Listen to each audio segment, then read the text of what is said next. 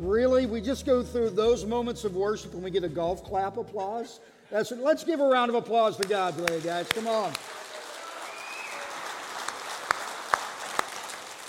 Ah, okay, mediocre. We'll go with that though. We're all right. Yesterday I was at Bridgewater Falls getting my lunch at Jimmy John's, and, and I'm pulling in. It's like, man, traffic is backed up, and get around to Jimmy John's, and I start to pull out and going, man, there are all kinds of kids at Bridgewater Falls dressed up in costume. That's why it was so busy. I mean, I saw ghosts. I saw several Spider-Men kind of running around. Several Wonder Woman was like several places, you know. See her here, you see her over there. She's at that store, and it was just cool to get to see all of those kids dressed up, having a good time. And today, again, with Boo Bash, it's going to be an incredible, incredible uh, opportunity.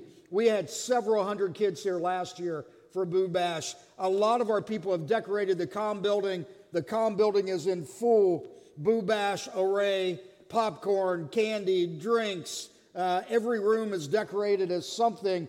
And so come, come to that. Come and serve. Come, come be part of it. If you got neighbors, invite them. Invite your kids. Make sure your grandkids come. It's just a great event to, to be able to celebrate together for Boo Bash. Now, we're starting a new series today called Leading Those You Love. And uh, it, it's an interesting series because that might be your spouse, that, that might be, uh, I don't know, a friend, it might be your kids. We all have people that we love, and we all have people that we need to lead in different directions for different things at different times. Now, if you're a parent, if you know someone who's a parent, if you had a parent, you know that parenting can be tough, right?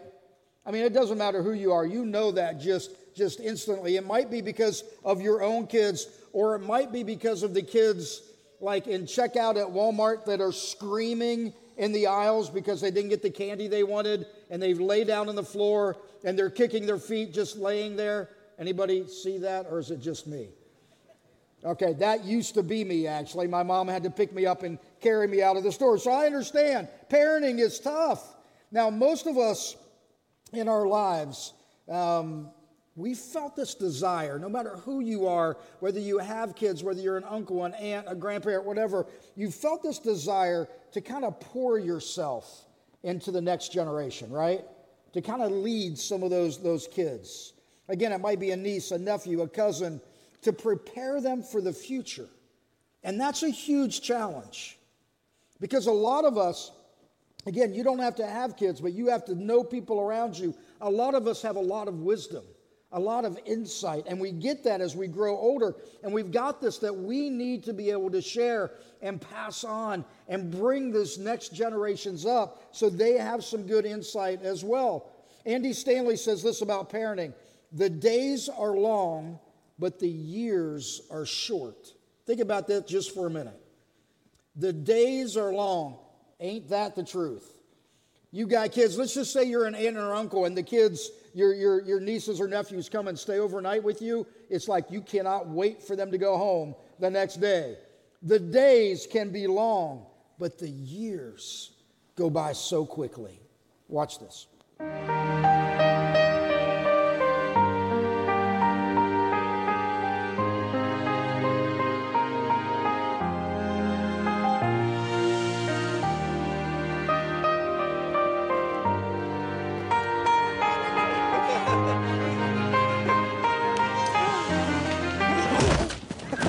Life comes at you fast.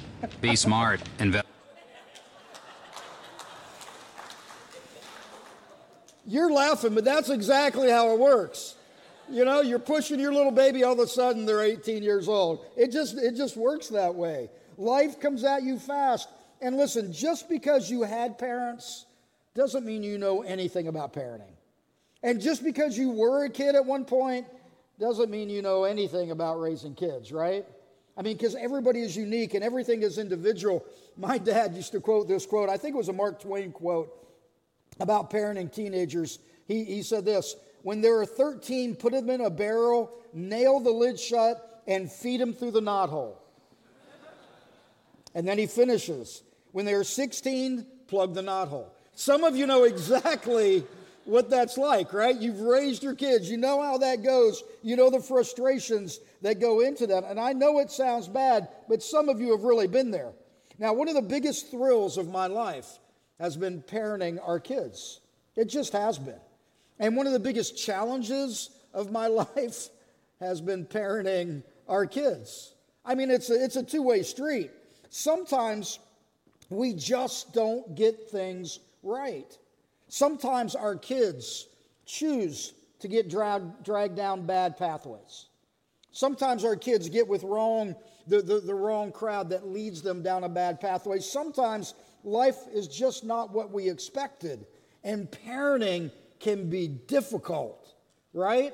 It's not always great, it's difficult sometimes. So here you go. Whether you're a parent or not, I want you to rank your parenting skills on a scale of 1 to 10.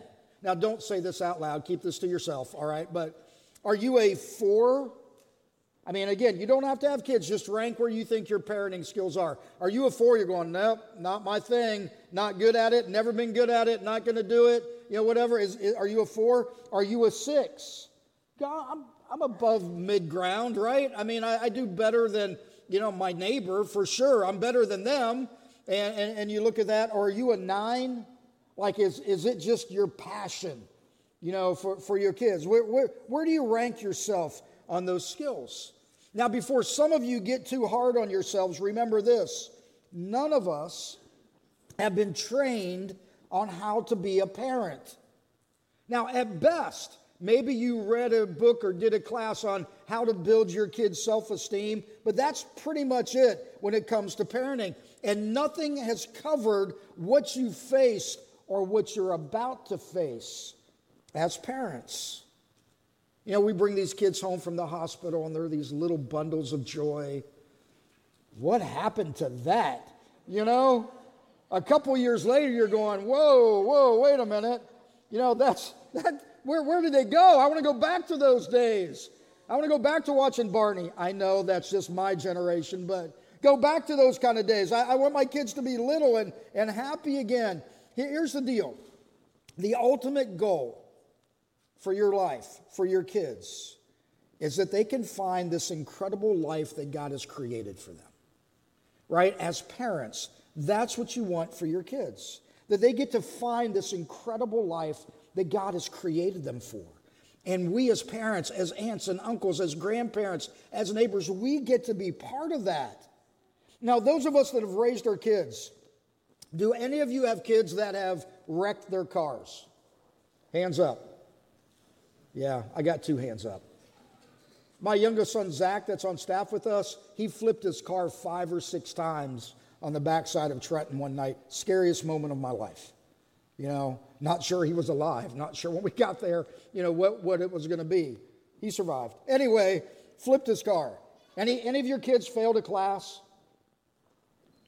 Raise your hands. Or you, they just changed the grade so you didn't see it? Is that what happened?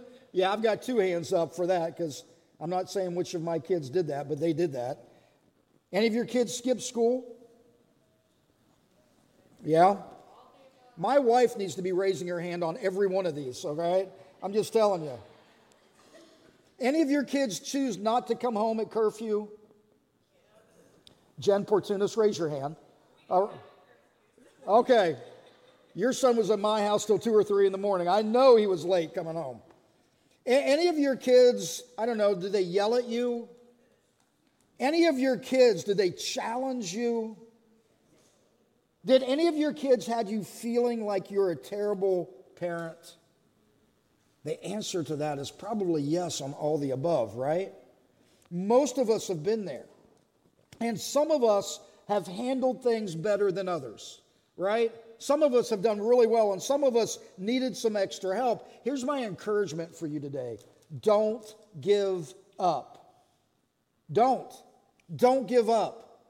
As a parent, as a grandparent, as an aunt, as an uncle, as a neighbor, we can't do everything right, but we can put some things in place so that we can help them. And that's why we're doing this series, because I don't want you to give up. Our next generation and the generation after that and the generation after that are too important for us to give up on. We've got to come up with plans and we need to stick to them.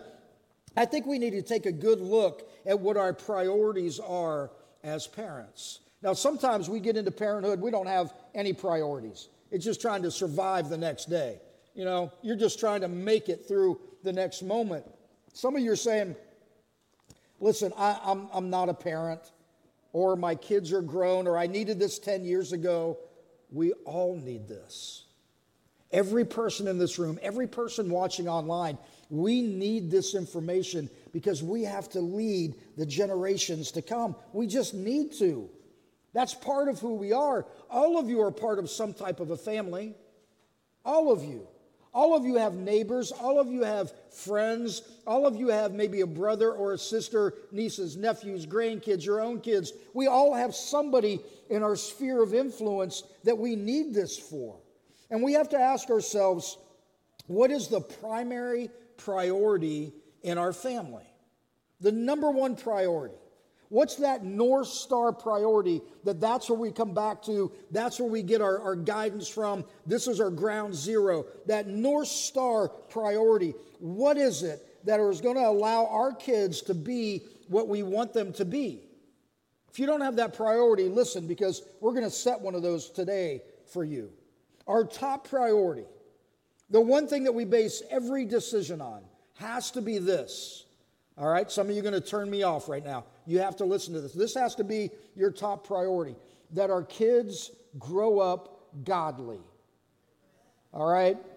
Now, I know that's a strong statement, but here's the deal out of godliness comes everything else that we want them to be. Everything. And it's backed up with a power that is stronger than any other power in the universe. As a matter of fact, it's the power that created the universe. It's the power that created everything that we see on this earth. It's the power that knit you together in your mother's womb. That's the kind of power it is. And you have that backed on you when you start living godly lives. When your kids are godly, they get to live out Galatians 5. Are you ready?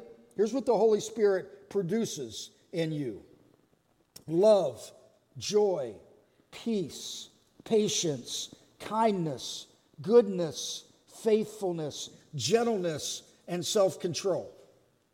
Does anyone not want those in our lives? Does anyone not want your kids to live with those kind of priorities in their lives? Love, joy, peace, patience, kindness, goodness, faithfulness, gentleness, and self control. We all want those things. We want those in our lives and we want those in our kids' lives. But if we don't train them and we don't set these godly priorities for them, guess what? Someone else will give them different priorities. And someone else will train them in different ways. And when you take yourself out of the picture, you leave your kids open for anything. And sadly, too many of us have done that. So, where do we start? I don't know, Deuteronomy 6 is a great place. If you have your Bibles, iPhones, YouVersion apps, Deuteronomy 6, it'll come up on the screen as well. Listen, O Israel, the Lord is our God, the Lord alone. And you must love the Lord your God with all your heart, with all your soul, with all your strength. You must commit yourselves wholeheartedly to these commands that I am giving you today. Repeat them again and again to your children Talk about them when you're at home and when you're on the road and when you're going to bed and when you're getting up. Tie them on your hands and wear them on your forehead as reminders. Write them on the doorposts of your house and on your gates. Anybody have any idea what commands he's talking about? Anybody? This is right after he gets the Ten Commandments. So he comes down and he's addressing the nation of, of Israel and saying, Listen, these are this important. These are God's commands. You've got to know these. You've got to put these in your lives. So the Ten Commandments, isn't it interesting that what Scripture says about the most important things are things that we've chosen to take out of all of our public places? You can't have the Ten Commandments in a courthouse anymore. I, I, I get it. I mean, you, you know, you don't like God, whatever. I, I understand that. But have you looked at the moral values that are here? I, I get it. We've taken the Ten Commandments out of our schools. Hey, listen, we're, not, we're going to separate church and state. it was initially intended different than that, but that's where we've interpreted it today. And so we take anything that has anything to do with God, like the Ten Commandments, out of our school systems, and we wonder why we have such issues. Because we've turned away from where God wanted us to go, because we're not loving God and loving our kids in great ways, in godly kind of ways. Well, what are those commandments? Here's a children's version of the Ten Commandments. Here's the first thing put God first.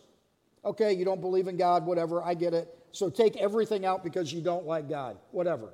Do not make fake gods. You do understand that we all make fake gods, right? Whether it's money, whether it's clothes, whether it's cars, whether it's our work environments, we all put things and we make those things gods in our lives and we live to those things. How about the next one? Respect God's name.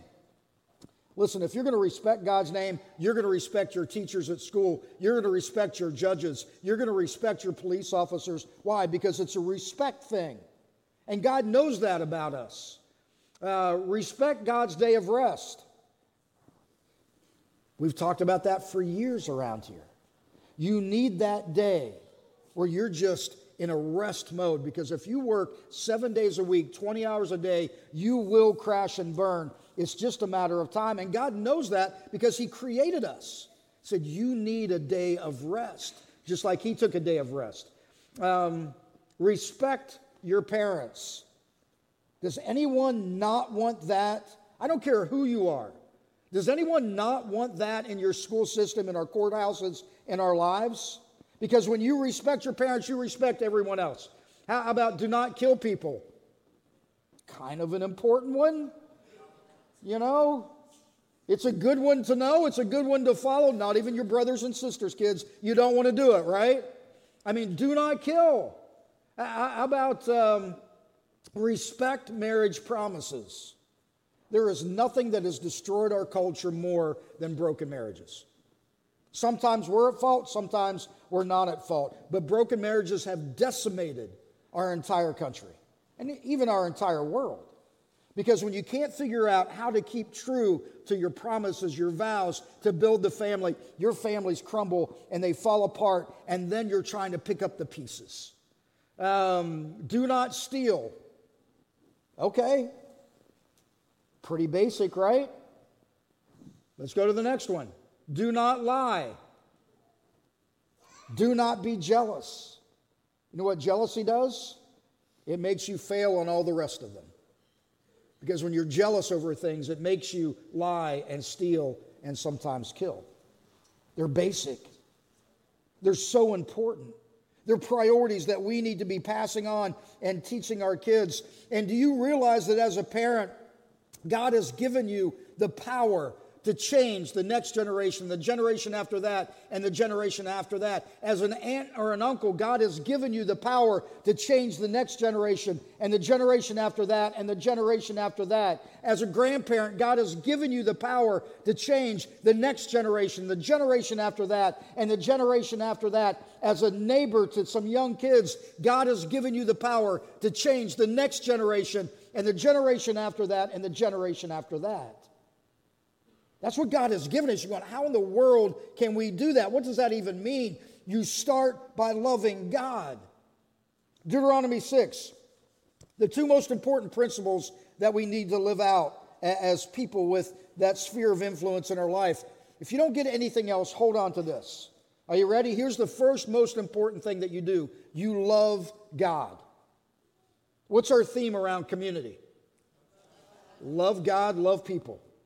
That, that's how we live. That, that's our pri- those are our priorities. Th- those are our, our North Star for this church. We want to love God and we want to love people with everything that we have and everything that we are. That's how we live. Love God, love people. Love God with all of our heart.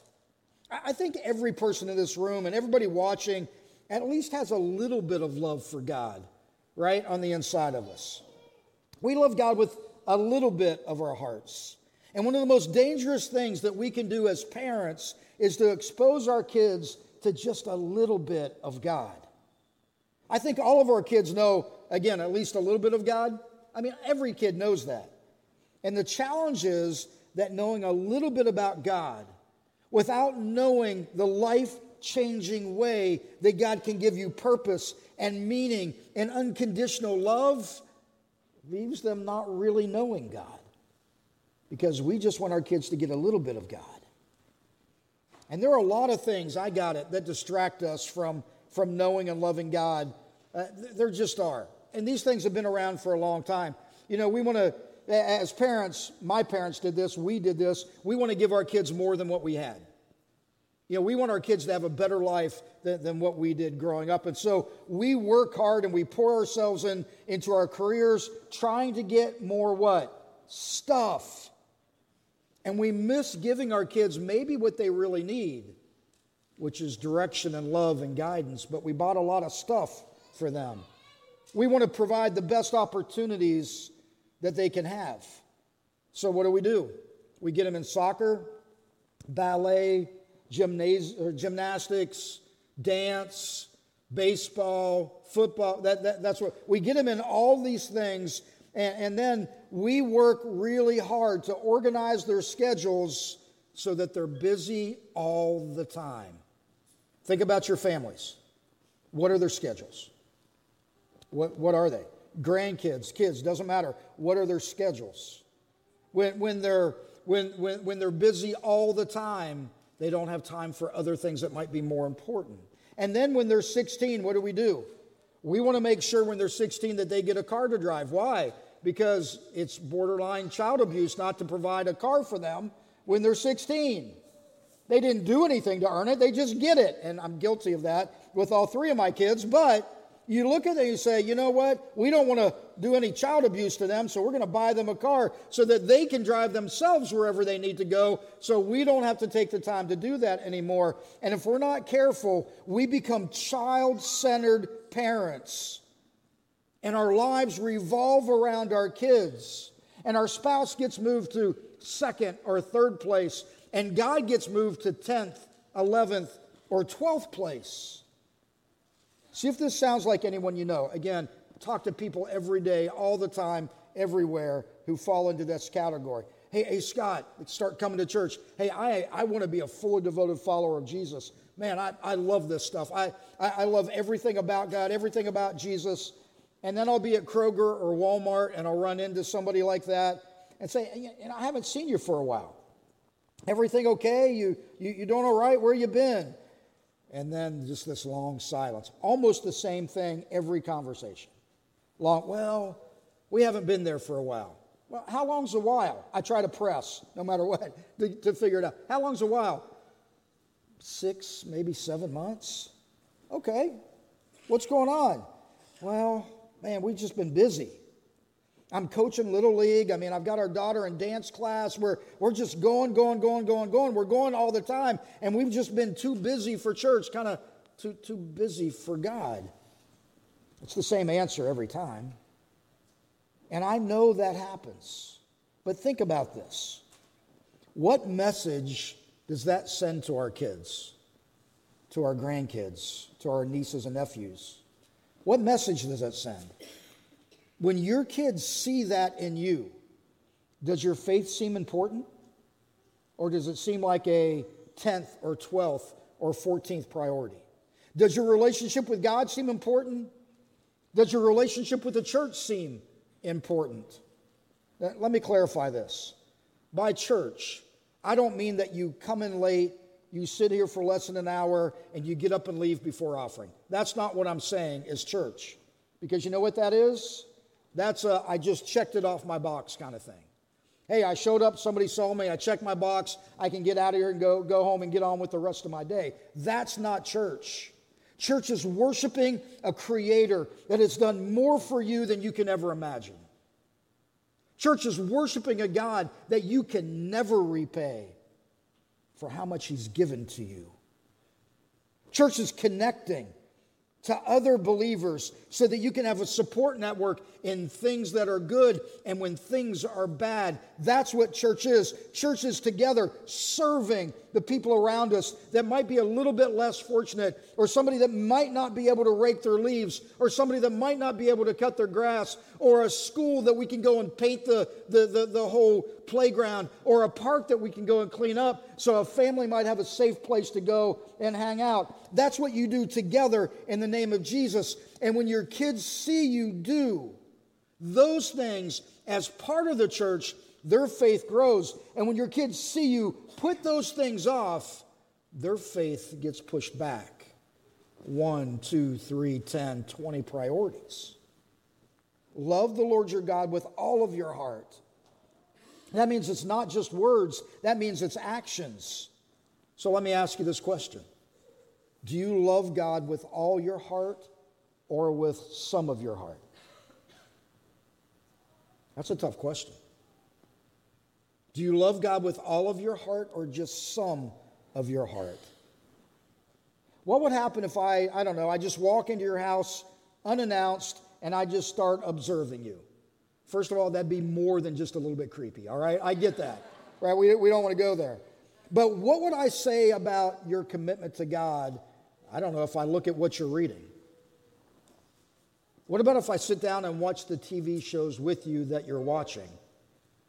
Some of you go, oh, grab a seat. We'll have some popcorn. We'll, we'll watch some movies. That's great. But what would I say about your heart with what you're watching? What would I say if I look at your computer's history? What would that say about your heart for God? What if I just sit and listen to the language and the attitudes that are passed through your family just as an observer? What would somebody say about your heart of God in those moments? What about your checkbook? You want to know where somebody's priorities are? Look at where they spend their money, their, their online accounts, their banking statements. That'll tell you what their priorities are. What would the heart of God say about that? See, it's not just what you say. It's not just what you hope that you would be or could be. It's not just what you're pretending to be, but it's who you really are. As parents, the best thing that we can do for our kids is to love God with all of our hearts, all of our souls, all of our strength, because that has to be the North Star priority for our lives. We have to love God and we have to lead our families. Deuteronomy 6 7. Repeat them again and again to your children. Talk about them when you're at home and when you're on the road and when you're going to bed and when you're getting up. Talk about them when you're at home. Talk about spiritual things. Don't leave those as a, hey, we're coming to church today, we're going to talk about spiritual things when we're at church or on the way to church, but we don't talk about them any other time. Lead your families. Lead your grandkids, lead your, your nephews and, and nieces, lead them spiritually. Spiritual talk just doesn't happen on the weekends. We need to be putting that into our lives in everything that we do. Lead them. I love the quote that Edward, the Duke of Windsor, said about America. He said, The thing that impresses me most about America is the way the parents obey their children. Ouch. It's true, isn't it? I, I mean, it's just absolutely true. Let me ask you what's your North Star? What are your priorities? Are you leading your children or are your children leading you, which is never a good option? Set the tone, lead them, lead them intentionally, wherever that takes you. Seek God, seek the heart of God, and you just do it. I don't know, if you're going to lead your families, maybe what you need to do is Again, you go to Deuteronomy 6, you look at how that works. You look at loving God with everything that you are. Maybe you go to Proverbs. There's all kinds of places to find out how to lead your families. And in Proverbs, here's some of the, the, the things that, that they talk about. How about try to teach them to manage the money that God has given them? Is that an issue for you right now? Hey, listen, around here we do 10, 10, 80 right? The first 10% is God's because that's what God asked for. That's the tithe. That's what we do. The second 10% you invest for your future, and the 80% you live on. And if you say, There's no way I can live on 80% of my income, you're lying to yourself because you did it 10 years ago, 15 years ago, 20 years ago. You can do that. Teach them, guide them about that. Teach them in Proverbs 13, teach them how to carefully select friends.